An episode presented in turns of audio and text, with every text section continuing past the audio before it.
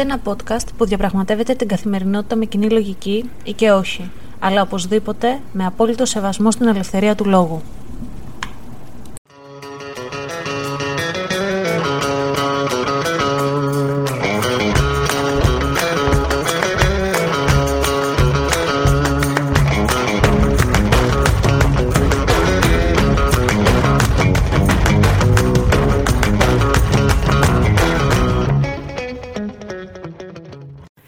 Καλησπέρα σας ή καλημέρα σας, γιατί δεν ξέρω τι ώρα ακούτε αυτό το podcast. Είμαι η Αναστασία και καλώς ήρθατε σε ένα ακόμα επεισόδιο του Common Sense Diary. Λοιπόν, δεν θέλω να σας πω ψέματα, ε, σκεφτόμουν πάρα πολύ σοβαρά αυτό το επεισόδιο να είναι και το τελευταίο επεισόδιο αυτού του podcast ή τουλάχιστον για αυτή τη σεζόν και να κάνω ένα μεγάλο διάλειμμα τριών μηνών γιατί έχω μπλέξει με πάρα πολλά πράγματα. Είμαι στην ευχάριστη θέση να σας ανακοινώσω ότι ανεβαίνει ε, το θεατρικό που έχω γράψει Αθών Πατρίδες στο Κέντρο Ελληνικού Πολιτισμού εδώ στη Νέα Υόρκη και είμαι απίστευτα χαρούμενη. Είναι σε σκηνοθεσία Θοδωρή Πετρόπουλου και όσοι είστε εδώ θα ήταν χαρά μου να έρθετε να το δείτε, να μου πείτε τη γνώμη σας. Επίσης τρέχουμε με το σταθμό, τρέχω για να μετακομίσω κάτω στην Ελλάδα και το podcast ήταν ένα κόμμα καρπούζι στο πιάτο μου.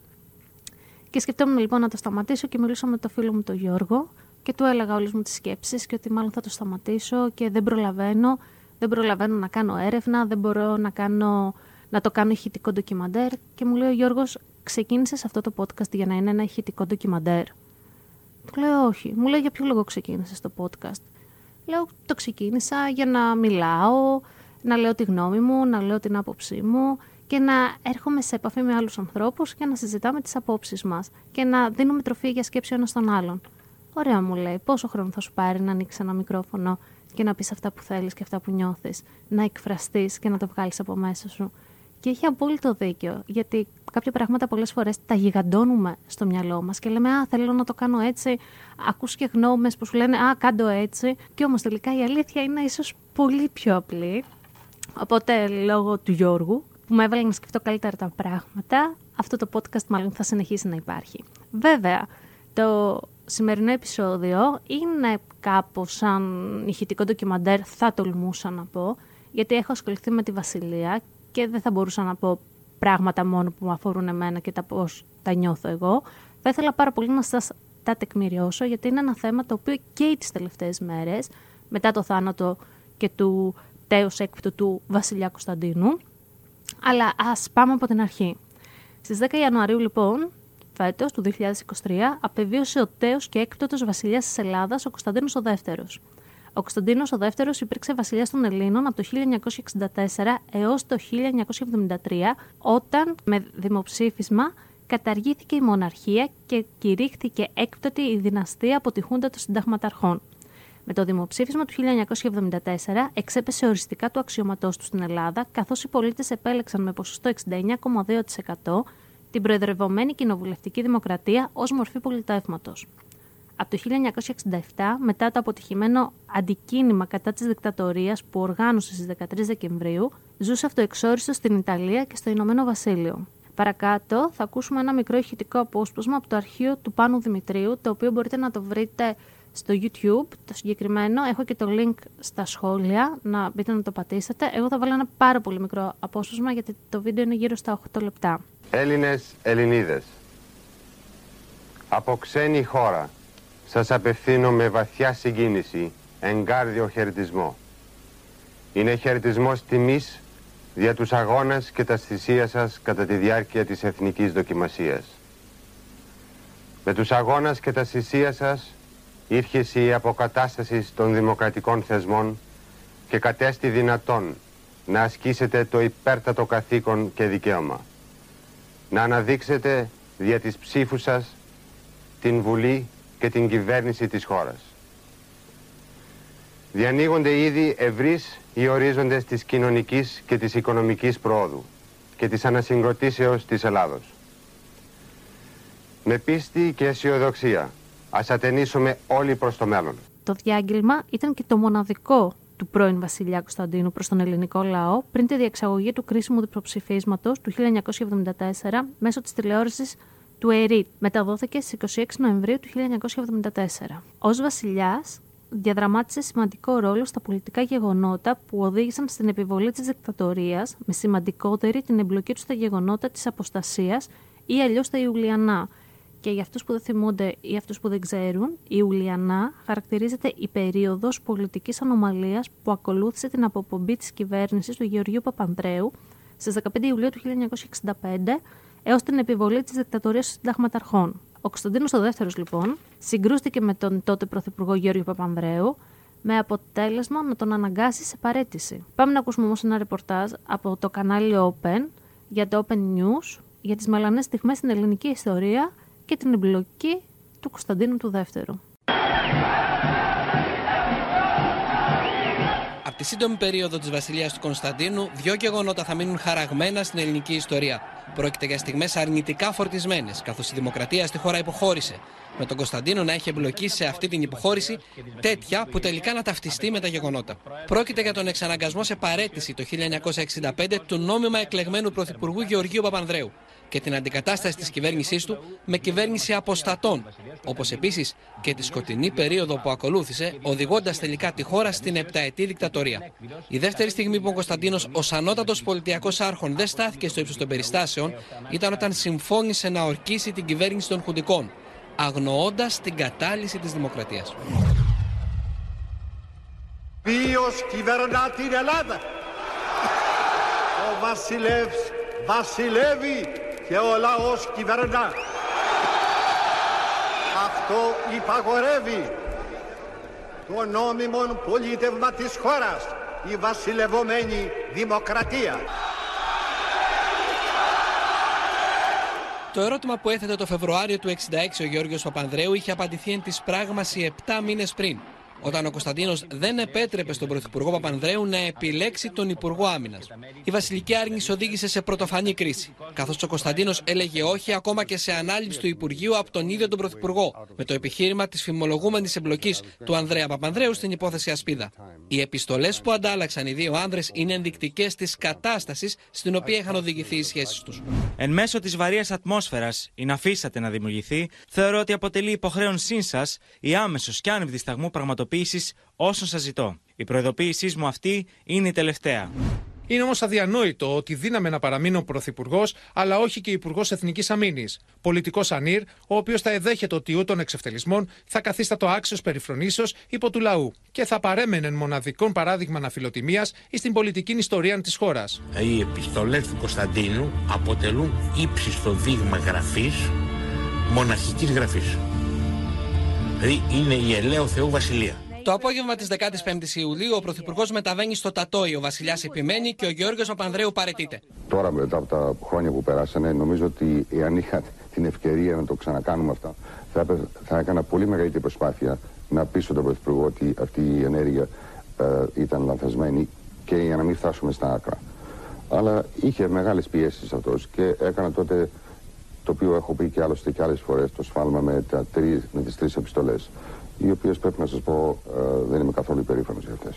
Την ίδια μέρα, ο Κωνσταντίνος δίνει εντολή σχηματισμού κυβέρνησης στο Γεώργιο Αθανασιάδη Νόβα. Ο κύκλος της πολιτικής αστάθειας ανοίγει. Το Σεπτέμβριο ορκίζεται κυβέρνηση με στήριξη βουλευτών που αποστάτησαν από την Ένωση Κέντρου. Την κότα την έστησε ο Βασιλεύς με τον αρνηθεί να του δώσει το δικαίωμα να γίνει υπουργός Εθνικής Αμήνης. Είπαμε ότι ο Βασιλεύς τυπικά είχε δίκιο. Αλλά ο Βασιλεύς ήταν ένα νέο παιδί άπειρο και είχε κακού συμβούλους. Ο Γιώργος Παπανδρέου ήταν ένας όριμος, γέρον πολιτικός. Δεν επιτρεπόταν να κάνει τέτοιο λάθος. Είναι προφανές ότι ο Γιώργος Παπανδρέου επεζείται εκείνη την εποχή την ρήξη. Ο Κωνσταντίνος συζητάει την αποπομπή του Γεωργίου Παπανδρέου ε, και την ανάθεση πρωτοπουργίας του Στέφανο Στεφανόπουλο από τον Ιανουάριο του 1965 σε συνομιλία με τον σταθμάρχη της ΙΑΕ στην Ελλάδα. Ο, ο Γιώργος Παπανδρέους επηρεαζόμενος από τον Ανδρέα ε, το παρατράβηξε ο βασιλιάς και αυτός το παρατράβηξε και έγινε μεγάλη, η μεγάλη κρίση τότε. Το δεύτερο στιγμιότυπο που έχει ταυτιστεί με την περίοδο Κωνσταντίνου ήταν η ορκομοσία των πραξικοπηματιών. Ο ίδιος ο Τέος Βασιλιάς δεν είπε το μεγάλο όχι στους πραξικοπηματίες και φωτογραφήθηκε μάλιστα μαζί τους. Πολλά χρόνια αργότερα αναγνώρισε το λάθος και αιτιολόγησε την επιλογή του ως εξής. Δεν είχα τρόπο επικοινωνίας με τον ελληνικό λαό. Όλοι ξέρανε στην Ελλάδα ότι εγώ έχω μια τάση να είμαι. Ε, να χαμογελάω, να έχω μια έτσι ε, χαλαρή, ας πούμε, αν θέλετε, αντιμετώπιση. Δεν, έχω, δεν μου αρέσει πολύ το πρωτόκολλο. Λοιπόν, ε, και σκέφτηκα ότι εάν φωτογραφηθώ με αυτούς και είμαι πολύ ε, κατσουδιασμένος, στενοχωρημένος, θα καταλάβει ο κόσμος ότι ε, εγώ δεν είμαι μαζί τους. Όρκησε και νομιμοποίησε τους συνταγματάρχες και όταν το 67 αποφάσισε να φύγει, έκανε ένα οπερετικό πραξικόπημα που θα μείνει ιστορικό για το πρώτον γιατί το, το ήξερε η Χούντα δύο μήνες πριν και δεύτερον διότι ε, στην ουσία δεν έκανε τίποτα. Απλώς σηκώθηκε να φύγει με τη γυναίκα, τα παιδιά του, τον πρωθυπουργό του, το σκυλάκι του, τον γιατρό του και να, να ζήσει στο εξωτερικό. Με τον νόμο 2215 κάθετο 1994, η κυβέρνηση Παπανδρέου ήταν η τρίτη και η τελευταία κυβέρνηση του Ανδρέα Παπανδρέου μετά την νίκη του Πασόκ του 1993, η οποία αφαίρεσε τον Κωνσταντίνο την ελληνική υπηκότητα. Και πάμε να δούμε πώς την αφαίρεσε την ελληνική υπηκότητα και γιατί την αφαίρεσε. Το τότε ενισχύ διαβατήριό του, Τέος Βασιλέος, ανέφερε την έκπτωτη ιδιότητά του και προκειμένου να λάβει νέο, του ζητήθηκε ρητή και ανεπιφύλακτη δήλωση σεβασμού στο Σύνταγμα, αποδοχής και αναγνώρισης του πολιτεύματος, παρέτηση από τις κάθε είδους διεκδικήσεις για να δηλώσει όνομα και επώνυμο προκειμένου να παραλάβει στοιχεία ταυτότητας. Δηλαδή, του ζήτησαν να σεβαστεί το Σύνταγμα, να το αποδεχτεί το Σύνταγμα της ελεύθερης Ελλάδος και τότε να τους δηλώσει ένα όνομα και ένα επίθετο και να πάρει το διαβατήριό του. Και αυτός φυσικά αρνήθηκε. Δεν υπέγραψε τη συγκεκριμένη δήλωση. Ανταυτού στράφηκε κατά του ελληνικού δημοσίου απαιτώντας 161,1 εκατομμύρια ευρώ και τελικά κατάφερε να αποζημιωθεί με 13,7 εκατομμύρια ευρώ τα οποία εισπράχθηκαν το Μάρτιο του 2003 από το ελληνικό δημόσιο όπου ελληνικό δημόσιο είναι οι Έλληνες φορολογούμενοι. Και επειδή εμείς τότε η γενιά μου δεν δούλευε, τα πήραν από τις μαμάδες μας και από τους μπομπάδε μας.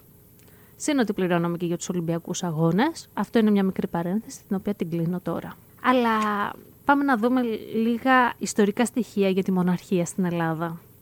Η μοναρχία της Ελλάδας ήταν το σύστημα διακυβέρνησης της χώρας, στο οποίο ο κληρονομικός μονάρχης ήταν ο ανώτατος άρχοντας του βασιλείου της Ελλάδας, από το 1832 έως και το 1924 και έπειτα από το 1935 έως το 1973. Η μοναρχία στην Ελλάδα ορίστηκε από τις μεγάλες δυνάμεις της εποχής, Αγγλία, Γαλλία και Ρωσία, βάσει των συμφωνιών του πρωτόκολλου του Λονδίνου το 1830. Και για αυτούς που ίσως δεν θυμούνται τι είναι το πρωτόκολλο του Λονδίνου που υπεγράφει το 1830, είναι η πρώτη επίσημη διεθνής διπλωματική πράξη που αναγνώριζε την Ελλάδα ως κυρίαρχο και ανεξάρτητο κράτος με όλα τα δικαιώματα πολιτικά, διοικητικά και εμπορικά. Οι τρεις μεγάλες δυνάμεις λοιπόν επέλεξαν στην αρχή τον Λεοπόλδο, ο οποίος ήταν πρίγκιπας και μετέπειτα έγινε βασιλιάς του Βελγίου.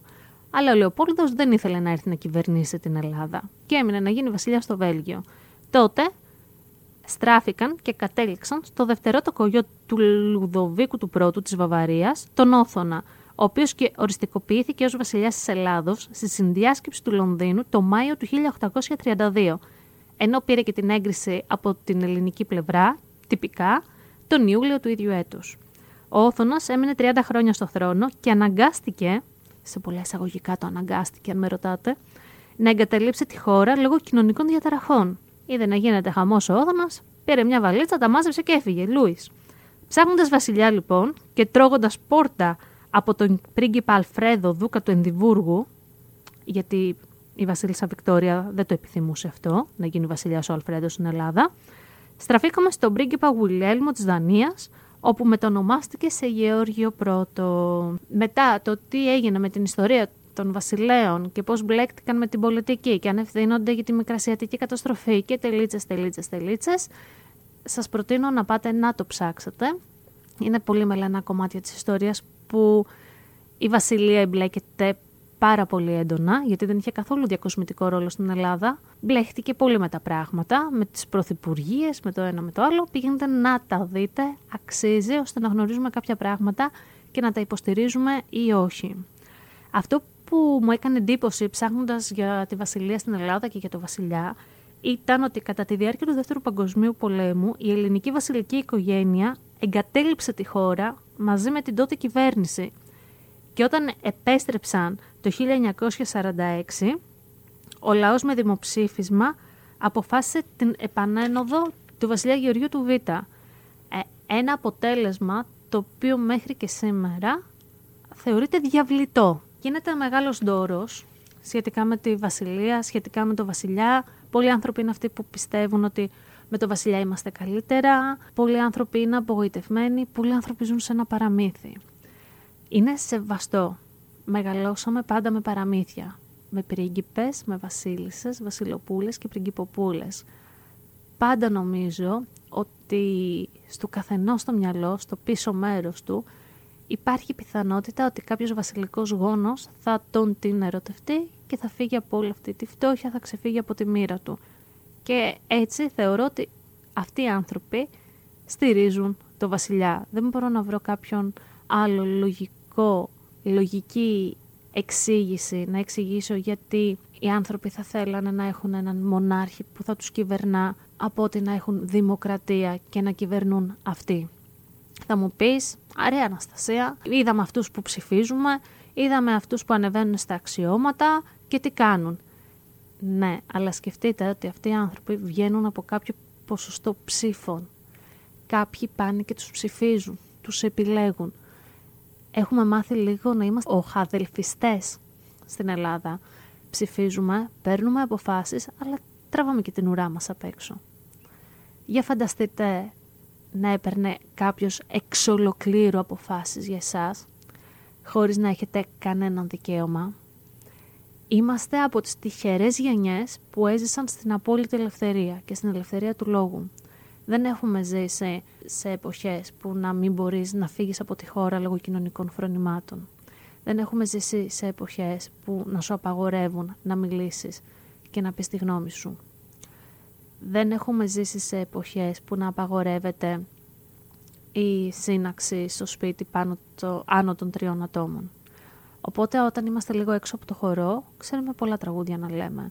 Για μένα προσωπικά ε, η βασιλεία δεν πρέπει να υπάρχει σε καμία χώρα του κόσμου γιατί μόνο δεινά μπορεί να προκαλέσει και το έχουμε δει ιστορικά τι γίνεται. Κοιτάξτε λίγο το Ηνωμένο Βασίλειο, τι έχει κάνει σε αυτόν τον πλανήτη. Περιμένω εννοείται τη γνώμη σας και αν έχετε αντίθετη άποψη, πραγματικά τη, την περιμένω. Μπορεί τα επόμενα επεισόδια να είναι λίγο πιο ανάλαφρα, να μην έχουν τόσο έρευνα. Ούτως ή άλλως, όπως λέει και ο Γιώργος, δεν κάνει ηχητικά ντοκιμαντέρ και ρεπορτάζ. Ανοίγεις το μικρόφωνο και καταθέτεις την ψυχή σου. Και μου άρεσε αυτό. Λοιπόν, είμαι η Αναστασία.